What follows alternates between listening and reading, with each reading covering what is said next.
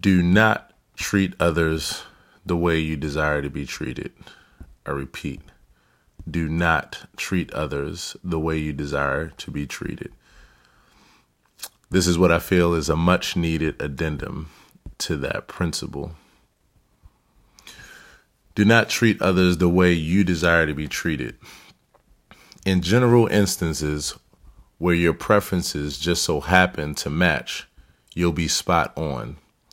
However, with the reality of living in a world of different preferences, you'll inevitably be unintentionally assuming and unknowingly dismissive to what other desires people have for themselves, even before putting the principle into action. In my opinion, the more appropriate mantra should be, treat others the way they desire to be treated, so as long as it doesn't jeopardize your morals and personal values.